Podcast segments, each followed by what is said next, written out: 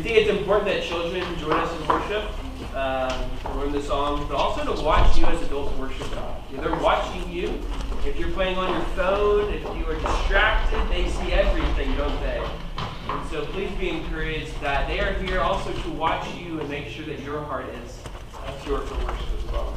And so uh, the children will, um, we're going to start bringing the children back up for the last song of the service. They can continue to worship with us and learn God's word and learn about uh, songs worship Christ.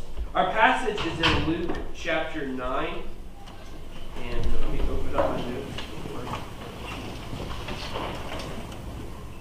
If you have a Bible or a phone of some sort with a an app for the Bible, can open that up to Luke chapter 9. We will be in the book of Luke for the rest of the month of May, uh, then we will move into the book of Ecclesiastes starting in June, the first Sunday of June. We'll be in Ecclesiastes for the entire summer, and then we'll be back in Luke for, well, actually, we'll not get back to Luke until probably late September. So, a little bit of a uh, overview of what to look forward to uh, when it comes to sermons here on Sunday morning. Luke chapter 9, starting in verse 10. On their return, the apostles told him all they had done, and he took them and withdrew, apart to a town called Bethsaida. When the crowd learned it, they followed him, and he welcomed them and spoke to them of the kingdom of God and cured those who had need of healing. Now the day began to wear away, and the twelve came and said to him, Send the crowd away to go into the surrounding villages and countryside to find lodging and get provisions, for we are here in a desolate place. Verse 13. But he said to them, You give them some you give them something to eat. They said, We have no more than five loaves and two fish, unless we are to go and buy food for all of these people. For there were about five thousand men. And he said to his disciples, Have them sit down in groups of about fifty each. And they did so, and had them all sit down. And taking the five loaves and the two fish, he looked up to heaven and said a blessing over them. Then he broke the loaves and gave them to the disciples to set before the crowd. Verse 17. They all ate and were satisfied. And what was left over was packed was picked up, twelve baskets, broken pieces. Let's pray together. Dear Lord, we come to you this morning, Lord, asking that you would speak to us through your word. Lord, we've already praised your name, we've worshipped your name, Lord. We've confessed sins. We've confirmed and been uh, confirmed in our assurance of pardon, more that we have a pardon. That our sins have been pardoned by the blood of Christ. Lord, now we've, we've read your word and look to be taught by your word, Lord. I pray that you would teach us. Convict us, Lord, where we're lacking. Convict us of sin in our hearts. Teach us, Lord, and encourage us through your word. Lord, we pray for uh, a missionary family in China named Nathan and Abigail McBroom, Lord, who are trained pastors. Uh, I got an email just recently that, that, that the police and the government have, in a sense, tagged them and, and are watching them and watching their movements, Lord. And I pray for their ministry. I thank you for Nathan's faith, Lord, and saying things like, well, we're here to train pastors, and if it's God's will to send us away, that we will prepare the pastors well. But I thank you for their, their ministry. I thank you for their, their example, Lord. Pray, Lord, that we as a church would continue to pray for them and help them where we, where, see, where we see fit to help them, Lord, or how you see to use us there. Lord, we pray, Lord, for our friends in Nepal and our pastor friends in Nepal, like Simson and Ujab and others. Lord, that we're looking forward to, to, revisiting in the coming weeks. Lord, we pray for the team that goes. We pray for safe travel. Lord, we pray that you would make, use us and that we'd have effective ministry there. But we pray, Lord, that we would be an encouragement and a, and a voice and, and, hands of support for the pastors there. Lord, I pray, Lord, for friends here that are struggling in sickness and, and maybe are away traveling. Pray for relationships, Lord, that are fractured, Lord. We pray, Lord, that, that you would reconcile those relationships because reconciliation only comes through you. Lord, we pray for those who are on, uh, like Alan, who is on patrol. Lord, he's, uh, he's with the guard this weekend. Lord, we pray for him. Pray that you would encourage him. Lord, we pray for other members of this church who are not with us, Lord. We pray, Lord, that you would uh, bring them back to us next week. We thank you for new guests that are here as well. Pray, Lord, that they would feel welcome and loved. Love you, and we praise you. In Jesus' name, amen. Um, funny little joke. Um, so Stan Behringer always brings Christianity Today to uh, Denton. And a lot of times Denton leaves it here, and I steal it and take it home. Um, and he doesn't even like notice it because I don't even know if, if Denton reads it or not. He may read a little bit, but most, if you know Christianity, a lot of it's just ads, anyways, uh, for like seminaries and schools. But there's some pretty good articles in Christianity Today, and I get it once in a while in the mail. I'm always shocked to get it because I don't think I get it regularly. But then I get this random like magazine in the mail, and of course I you know read it. Um, and so the one that um, was for this uh, past month for April was an interesting article about mission work in Thailand. So knowing that, if you know me, you know my, my parents live in Southeast Asia, live in Singapore, and so my dad travels to Thailand a lot, and to Malaysia, Indonesia. He just got back from India uh, this past week, and I was talking to him on the phone. So I'm always interested in Southeast Asia. I mean, um, I went to Indonesia for a few weeks in, in seminary, and so I'm always curious about what mission work is going on in that part of the world. And so the cover article was about mission work in Thailand, and and, uh, and so, you know, I go to the feature article, I read it, and it's fascinating what's God's doing in the nation of Thailand. Um, and what is interesting, what is being, what, what resources are being used to reach people with the gospel. Most of Thailand is Buddhist. Um, about 90, I want to say 95% of the country are, the people are Buddhist. Um, and so there's this man who's an American. He actually was a lay elder at uh, David Platt's church in Birmingham. So he served with David Platt, but he was a missionary kid in Thailand, and he had come back to the States and lived in the States, and then went back in the mid 2000s or whatever to, to work uh, with the Thai, the, the church in, in Thailand. And uh, he was an IT guy. He um, was, when he went back to the United States, he got a degree in computer science and he, he designed software. That's what he did. And so he took this profession, he took this experience and skills that he had, and he applied it to the mission field in Thailand. And so what he did was he created this software, this database, to be able to be able to track where churches are in Thailand. Um, you have a large population, you have an, an, an, island country, a lot of villages, and you just don't know which villages have churches and which villages don't have churches. And so the, the, the leaders, the church leaders in Thailand, were recognizing that they didn't really know where there were churches and where there weren't churches. And so he created this software, and they found out that there was about 62.5 million people who lived in communities without any Christian neighbors. They didn't know that until they started to put in the data into this database that this man, Ralph uh, Martin, Dwight Martin, had created. So he built this national church database that actually became one of the largest church databases in the world.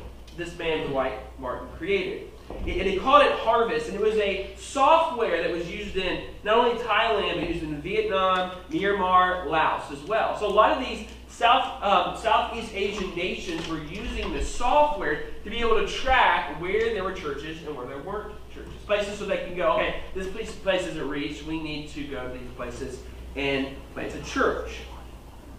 And so he built this database, and, and this organization that he worked with in Thailand was called Free in Jesus Christ Church Association, FJCCA.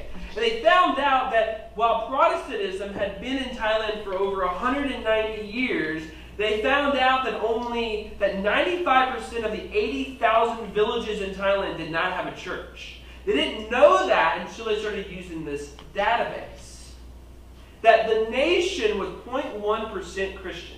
Not 1%, but 0.1% Christian.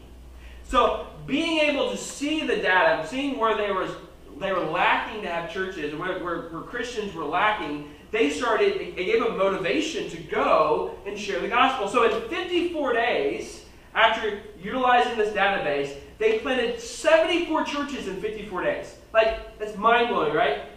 74 churches in 54 days. That's like a month and a half. And they saw 782 new believers in 54 days. It became known as the fastest growing church planting movement in, the, in that nation's history. So they, they started this other, um, this other kind of group called Reach a Village. The, the, the desire was this organization was to see a church started in every village. So they started utilizing um, Dwight Martin software to be able to plant churches in every village. Another man named Bob Kraft, who's another missionary in Cambodia, was also doing similar things to be able to reach every village with the gospel. And the reason why I share this story with you is because that's mind boggling. This is the overwhelming task of reaching so many people with the gospel because there just weren't churches in so many places in this particular part of the world. And so that's why I've titled the sermon, uh, The Church's Overwhelming Task. Like, to just understand how so many people in the world have no access to the gospel, like no access to a church. Now, we here are so, um, we are so rich and wealthy, right? We could go to whatever church we want. There's churches on every block of the town. I would say some are not worth going to, and others are more worth going to. But we have churches all over town, right? There are some places in the world that do not have one church to choose from. Isn't that crazy? Not one church, not one Christian in the entire village or neighborhood. You know, and, and, and so it's an overwhelming task. I mean, people do not have Christ, and God has called us to reach them with the gospel. It's an overwhelming task. And so, let, uh, present a little context here. Uh, obviously, what I preached on last week um, in uh, Luke, uh, verse chapter nine, verse one through nine, that that Jesus uh, has called these twelve men. He's called them to saving faith. We see this in John one and Luke chapter five. They have they've been called to discipleship, like with Peter, James, and John and Andrew. How they were they were on their fishing boats, and Jesus told them to, to cast the net on the other side, and he told them to follow him, and he make them fishers of men, and they dropped everything that they did. They dropped their fishing, and they went and followed Christ. Full time discipleship. Luke chapter 6, Christ calls them to be apostles. He, he then starts to train them and prepare them for ministry because Jesus' time on earth is coming to an end. He's coming to the tail end of his ministry. And so he wants to prepare these men for when he leaves, that they will be able to carry on the mission and the, the, and the, uh, the message of the kingdom of God. So he then sends them out in Luke 9, 1 through 6, right? They've been trained, they've been prepared. Now it's their internship, right? Now it's their clinical hours. He, he sends them out on a, on, a, on a mission, on a task, by themselves. Jesus is not going to go with them. So they go on this on this journey. They do these things that he calls them to, to go and proclaim the kingdom of God and to heal and to uh, heal, do miracles. And they return to report what they did. And so during this time, Herod, the king, heard about what's happening, right? It says uh, before our passage today, in verse 7, now Herod the Tetrarch, uh, he's the fourth king of four kings, right? So he's the king of Galilee. He's the king that chopped John the Baptist's head off, right? We know about this guy. We know about his his character. Mean, he's the man at the end of the story that that uh, put that pushed Jesus on trial after Pilate mocks Jesus. He hears about what the disciples were doing. The disciples were making some noise. They were healing people. They were teaching. It arouses Herod, who ruled Galilee. Herod was perplexed, it says. He was confused. Why was he confused? Because he just chopped John the Baptist's head off. He thought that all of that type of stuff would end when John the Baptist had died. And so he thinks maybe John the Baptist has risen from the dead and he's come back to haunt him. So these disciples aren't giving credit to John the Baptist, are they? They're giving credit to Jesus. They are disciples of Christ. And he's like, Who is Jesus? Who's this Jesus Christ? I know about John. I chopped his head off. I know all about him. I liked John, but my wife didn't like him, so I chopped his head off. Who is this Jesus? He's haunted by the possibility that John has risen from the dead. He does know, he knows very little about Jesus, so he's curious to meet about Christ. Obviously, we know about this Herod. He's the one in Luke 13 who wanted to kill Christ. Like I said before, in Luke 20, 23, he mocks Christ when Jesus is on trial. But he's curious about meeting Christ. So, that prepares that these disciples had done, obviously had done some things. They had taught, they had healed, and so they returned back to Christ. And it says in our passage today that they returned to the apostle, the apostles returned to Christ and they told him all that, he had, that, they had done. And so that they report to Jesus all that had happened. Now, we don't know exactly any details, or a lot of details, what they actually did. We don't have any stories, we don't have any episodes. to go off of, but they report back to Christ what they experienced, what they saw, what they did. And I think there's an important part of evangelism and ministry, the importance of sharing stories. Stories are so important. Reporting what God has done through his church and through his people is so encouraging. Sometimes we don't tell stories very well, right? We don't share what God is doing because probably we feel shame that God's not doing really anything significant or special through us. Therefore, what do we have to report?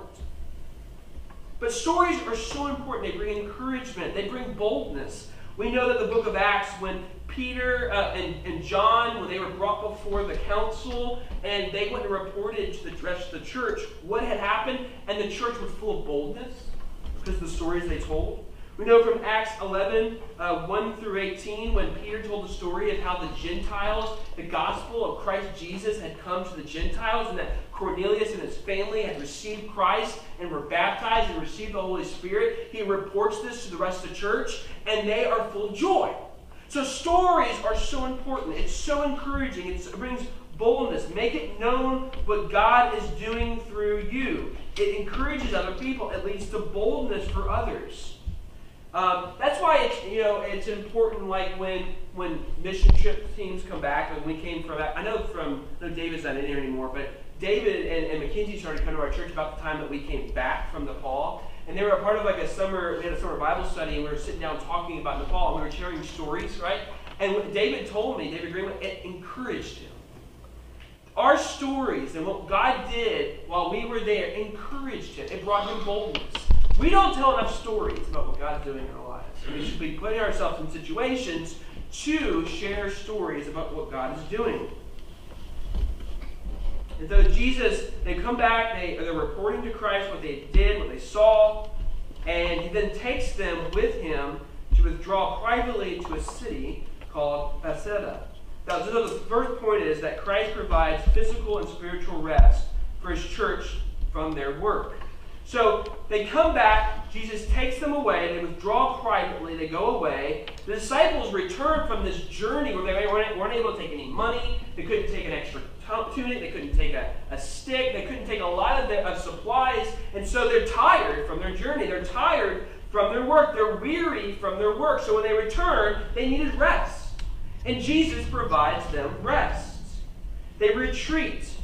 And we know from Jesus' life and from his uh, his example that he retreated in prayer and solitude from the weariness of his work. We see this from Matthew 14 23. He sends the crowd away and then retreats to the mountain to be with the Lord, right? Jesus regularly is seen withdrawing himself from others, from his ministry, from his work to rest. I'm thinking Jesus probably rests physically and also spiritually. The disciples needed physical rest. Jesus takes them to rest from their work. They needed physical rest. They, the most faithful thing that you can do as a Christian is to get rest. Because what happens when we don't get rest? We become very angry. We don't speak very lovingly, very compassionate with the people in our lives. Um, it leads to uh, taking being inconsiderate of other people. We tend to be less patient in our attitude. We lack love when we don't get a lot of rest and sleep. Sleeping can lack of sleep can lead to a lot of sin in our lives. So I want to encourage you. I know some of you have, it's hard to find sleep. But finding sleep and finding rest is so important to your spiritual walk because you are not encouraged when you are just dead tired and continuing to work, work, work, work, work. And the, Jesus is the one who knows this as well. Jesus, the Son of God, also recognizes the importance of rest and provides rest for his disciples after their journey. But not just physical rest, but he also provides spiritual rest. Jesus would retreat to the mountain to pray, right? Not to veg, not to watch television, not to get away and have a vacation. He is having spiritual rest. We see him, him in solitude. He probably is getting sleep, but he's also in prayer. Prayer and in God's word brings spiritual rest. Christ took them to a city away from the crowd to feast on his work, to spend time with Christ, to be nourished by him in his presence.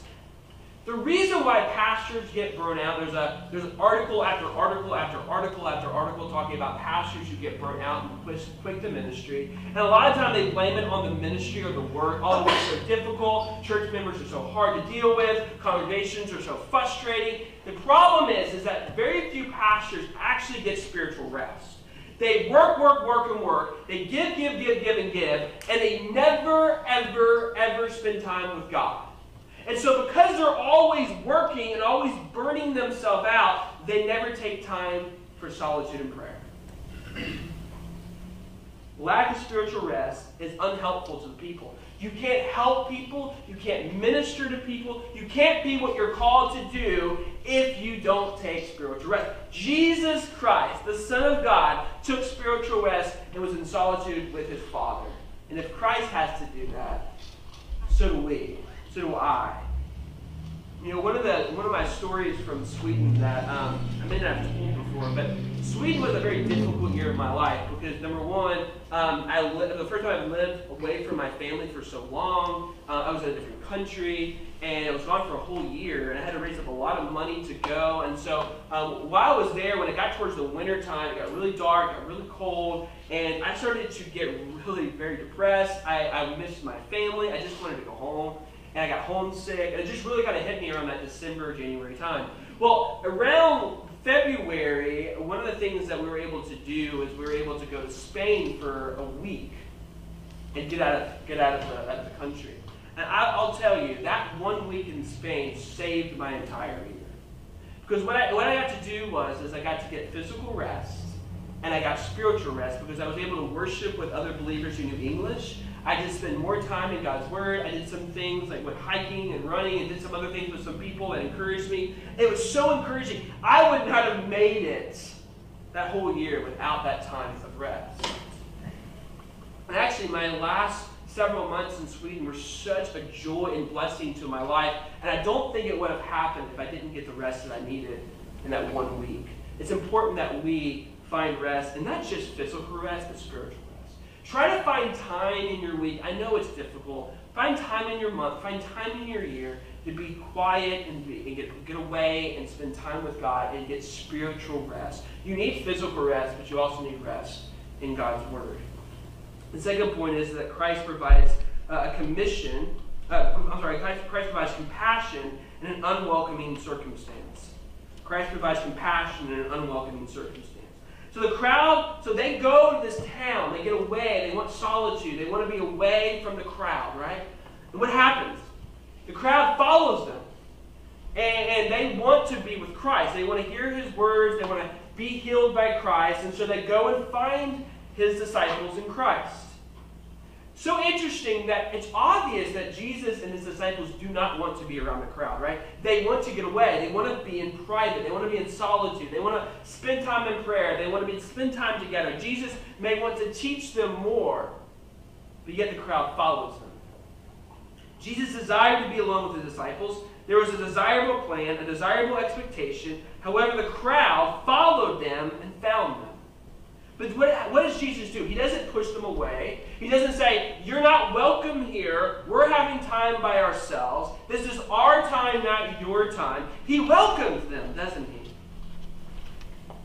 While his desire was to be alone with his disciples, his Father's will was for him to minister to these, this crowd and teach and provide for his disciples. And this is the big part of the story.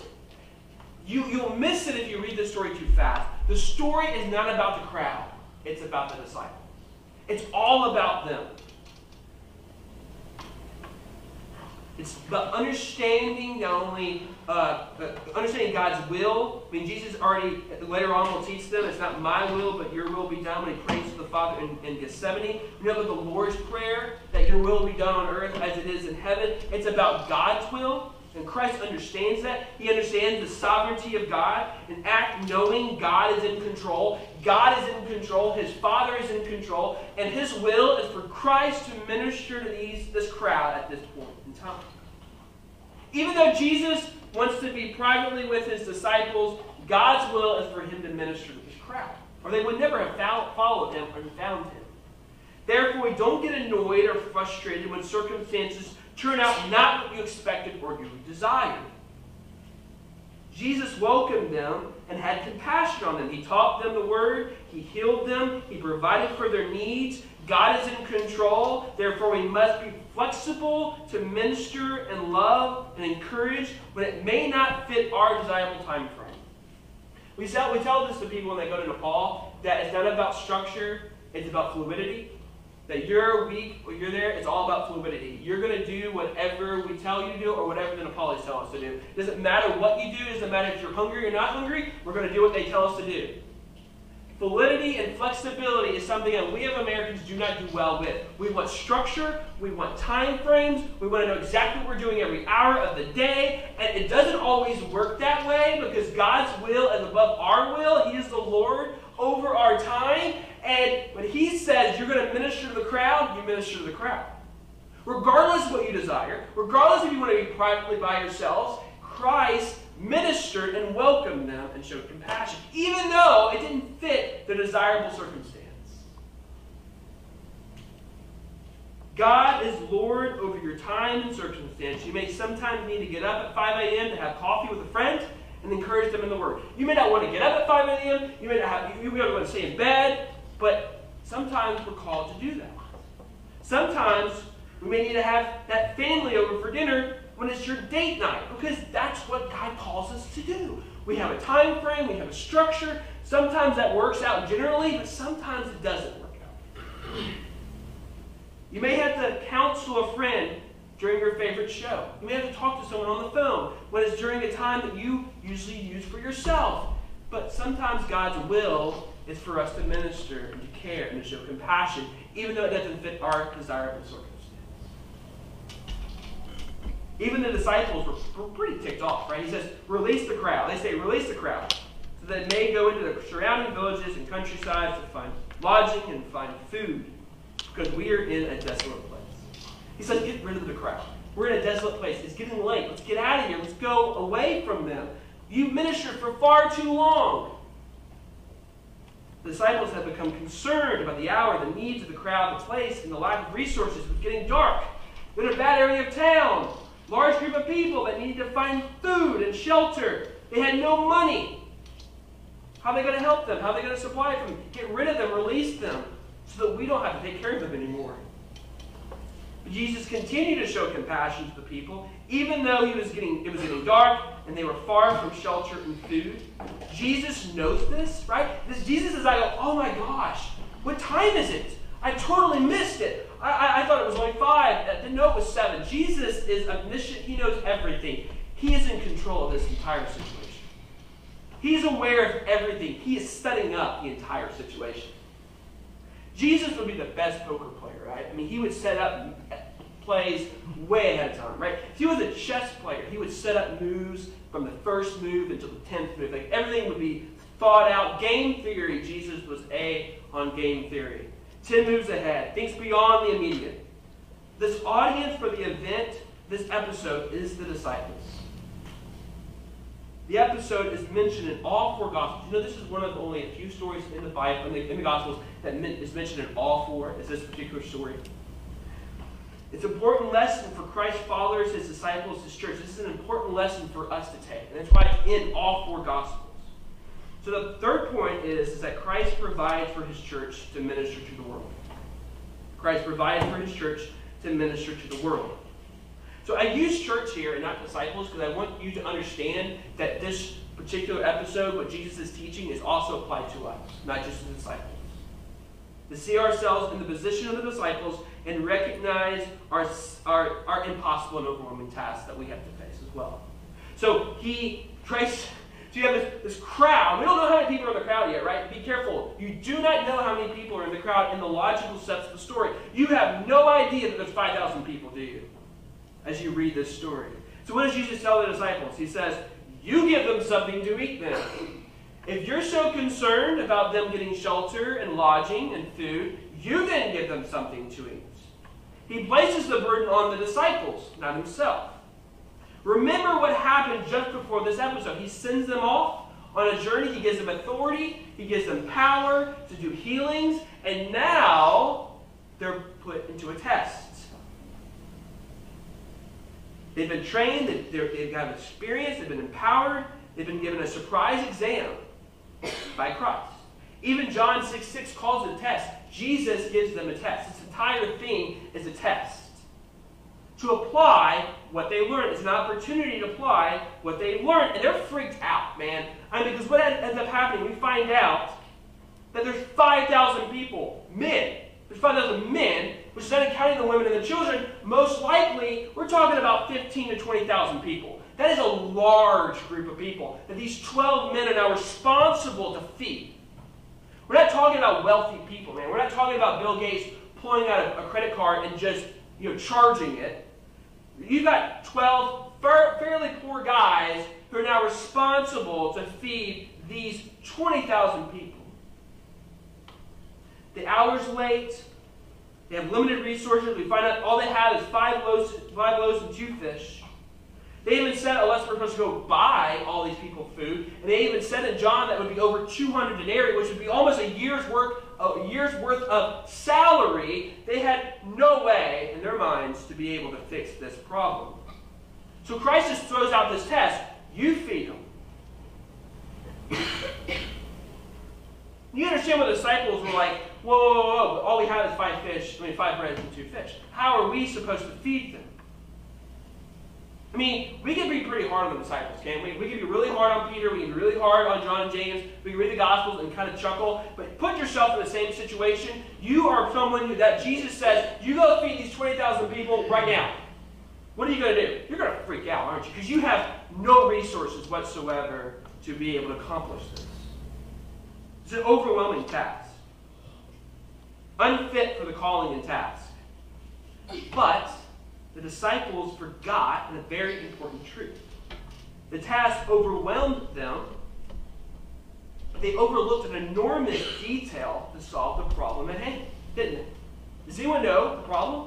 Do you recognize the variable they totally overlooked?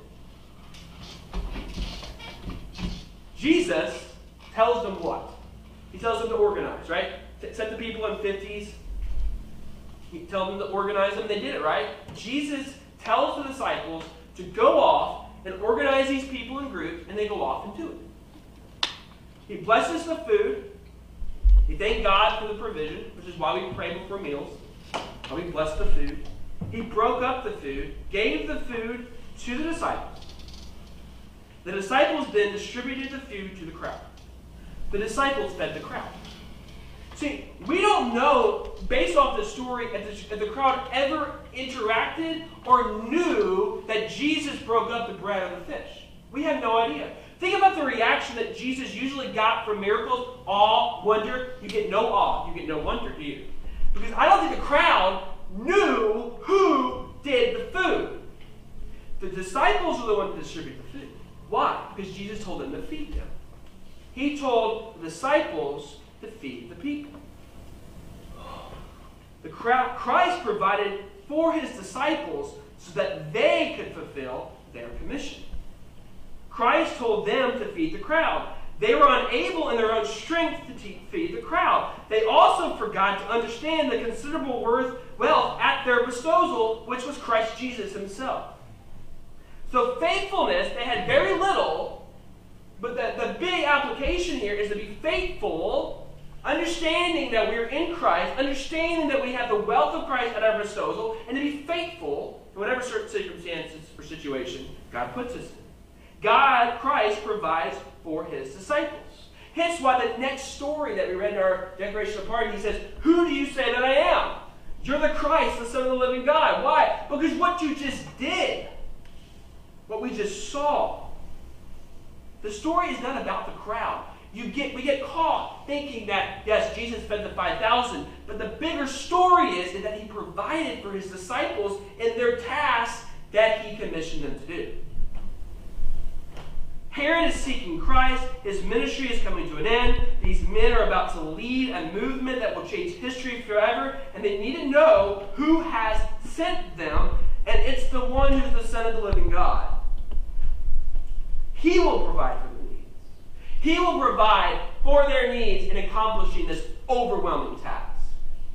Because the task is going to get harder. It's not simply just feeding 5,000, it's reaching the nations with the gospel of Jesus Christ. Wherever he may send you or us, he will provide. Now, I like to tell this story because I think it's a little crazy. But the Castros being in Evansville, I think is a bit crazy because, to be honest, like if you don't know the story already, we didn't know we didn't know the place existed. I didn't even know it was on a map. I didn't know there was a town in Indiana called Evansville that was right across the Ohio River from Kentucky. I, I lived in Louisville and had no idea Evansville existed. I didn't know anyone from Evansville. Never met anyone from Evansville. I never even heard Evansville in the in like on sports. Like I didn't know there was an Evansville University that was a Division One basketball. I didn't know Bruce Pearl coached at Southern Indiana, which was in Evansville. Bruce Pearl coached at Tennessee when I was a student when he was a coach. I didn't know anything about Evansville, Indiana. God brings us here. We know no one here. Our families live nowhere here. And God provided. God provides for whatever circumstance He puts you in. The last point is, is that Christ's grace is satisfying for us all. The last passage here, last verse 17, they all ate and were satisfied. It wasn't like they had a snack, right? It wasn't like God provided, Christ provided them a snack. They ate and were satisfied. I mean, everyone ate. None were left out of the food. They were all satisfied. You know, like when during like Thanksgiving, when you eat so much, you have to like take off the button of your top pant and put your zipper down. Maybe men do that, but like that's probably how full they were. I mean, they were satisfied.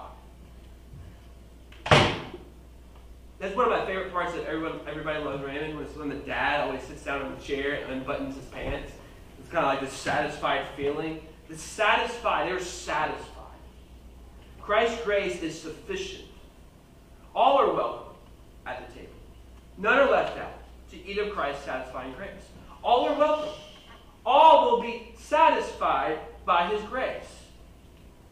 Is that about where you come from or what you've done the limits are not based on your talents or your opportunities. People think, well, if I had some more opportunities, I would have more wealth or more power. If I just had more opportunities, if I had just more talent, I would. If I came from the right family, the right genes. That's not a part of this. All are welcome at Christ's table. Not some have the right, all have the right to come to the table. And Christ's grace is satisfying. It's not only sufficient, but it's satisfying. Christ's grace is sufficient and satisfying for all. He comes from heaven, not earth. The things of this earth do not satisfy. The things of this earth are not sufficient. Things from heaven are satisfying and sufficient. We even know from James 1.17, every good gift comes from above, right? Every good gift comes from above. And God's gifts are satisfying. They're sufficient. And we need to trust in God's goodness, trust in Christ's goodness. If you have Christ, you lack nothing. Because His grace is satisfying. Satisfying is a word that you don't need anything else because you're full. And the thought that you need more friends or more relationships or more money or more opportunities and that will satisfy you is dead wrong. Christ is satisfying enough. You lack nothing in Christ. Stop living like you lack something. You lack nothing if you have Christ. What was left over was picked up 12 baskets of broken pieces. Even the disciples were cared for in Christ's overwhelming and satisfying grace. There was 12 baskets. That's not a, that's not a, that's not a, uh, uh, that's not something you just overlook. It's not an accident. The 12 baskets were for the disciples. He was compassionate on his disciples as well. He knows you and cares for your needs. You're not alone in your overwhelming task. He will provide. His grace is sufficient and satisfying to you as well. It's not just satisfying satisfying for the masses, it's sufficient for the masses, satisfying and sufficient for you as well. That's important for me as a pastor to know that, that God's grace isn't just for you, but it's for me as well, that it's satisfying and sufficient for me, that I need to hear the gospel and trust in the gospel for my salvation. It's not just for the people in the pews, it's for me in the pulpit. Grace and the gospel is for me. It's satisfying and sufficient. And my concerns and my struggles that it's sufficient and satisfying to me. That my worth and value is not how many people are in the pews, how many people listen to these sermons, how much praise we get, but Christ is good enough.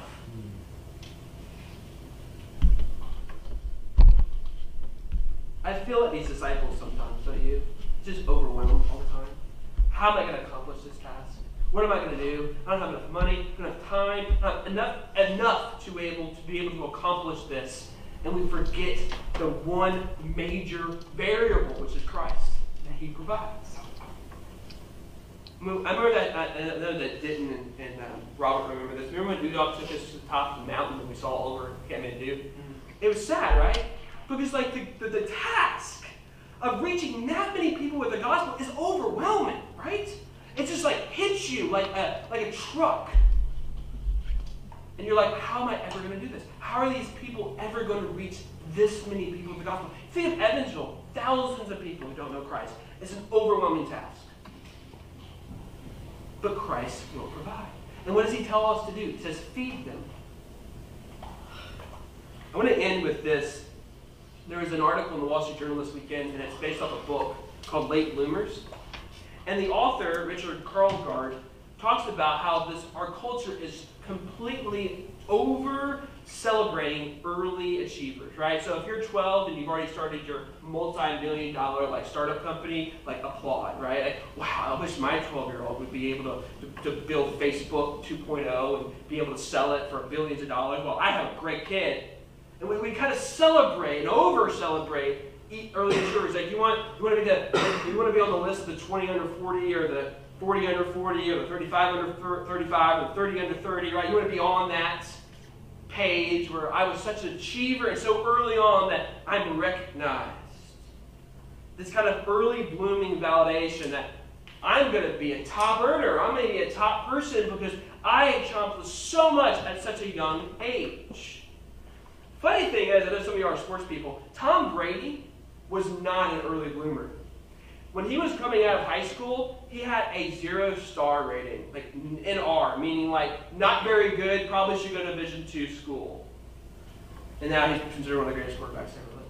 Nick Foles, who beat Tom Brady in the Super Bowl with the Eagles, was also non-rated coming out of high school.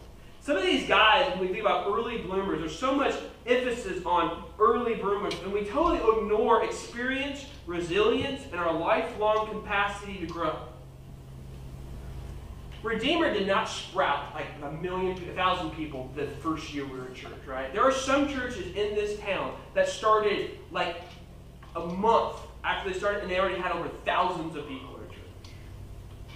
So they're early bloomers. There's a church that could probably come out of Crossroads or One Life that could dwarf us in size. And there's this thought that, okay, they're the ones that are being blessed. They're the ones that are accomplishing the task. But we're not called to have a thousand people and to just have millions of people being ministered and all these different things. We're called to do what? Feed the people the word. Christ is the provision that our neighbors need, and we are called to organize and distribute the word of Christ. We feed the people the bread from heaven. The people from this story in John chapter 6 are rebuked by Jesus because all they wanted was bread. They didn't want the word of God. They just wanted bread. They wanted Jesus to enter in this welfare state where all of them would be fed all the time. They wouldn't have to do anything ever again. And they would just be able to sit around and Jesus would give them bread. And they didn't want Christ. They didn't want the word. And so many people don't want the word. They just want bread. And we are not called to give them bread. We are called to feed them the word. To feed the people the word. The building calendar, a budget, a staff is all pointed to feeding the people the word. We must be faithful in that calling regardless of size or quantity of the building, the budget, the resources, the staff, the people that God provides. We must be faithful and we must feed the people the word, to organize and distribute the word. And Christ's provision is sufficient for us to fulfill our calling. God provides for us whatever circumstance, whatever situation He places this church in, He will provide for us to feed the people the word. Now, if we feed them something else, He will not provide that. If we want money to be able to just do whatever we want with based off our own will, He will not provide for that. If our desire is to feed the people the word, he will provide for us. And his provision will satisfy us. We will be satisfied in Christ's grace as He uses us to fulfill this overwhelming task to reach the nations with the gospel. And He will use us as His church to do so. And He will provide us as we go out in this overwhelming task. We will help one another. We will care for one another. We will pray with one another. We will assist one another to bring the gospel to people, to feed people the word. And God will provide, Christ will provide as we do that. Let's pray. The Lord, we ask, Lord, that you would give us experience, that you would give us resilience, that you would um, give us faith to live out this calling, Lord, that you've placed upon me, you've placed upon the people here, this church at large, to distribute and organize the feeding of, the word, Lord. Lord, you've called us no other task but to feed the word to people. The bread of heaven, the bread that comes from heaven, is Christ Himself, and we are to feed people Christ Jesus, which is the satisfying Word of God, this, the sufficient Word of God that satisfies our needs. And Lord, I pray, Lord, that you would give us a hunger here, Lord, to feed the people the Word. And I know that it's an overwhelming task. I know, Lord, that it needs faith. I know that it needs prayer, but that we would rely on your provision, Lord, as you provided for the disciples. That you would provide for us, Lord. That you would give us our needs to be able to do what you've called us to do. Lord, may we be faithful in what you give and you provide.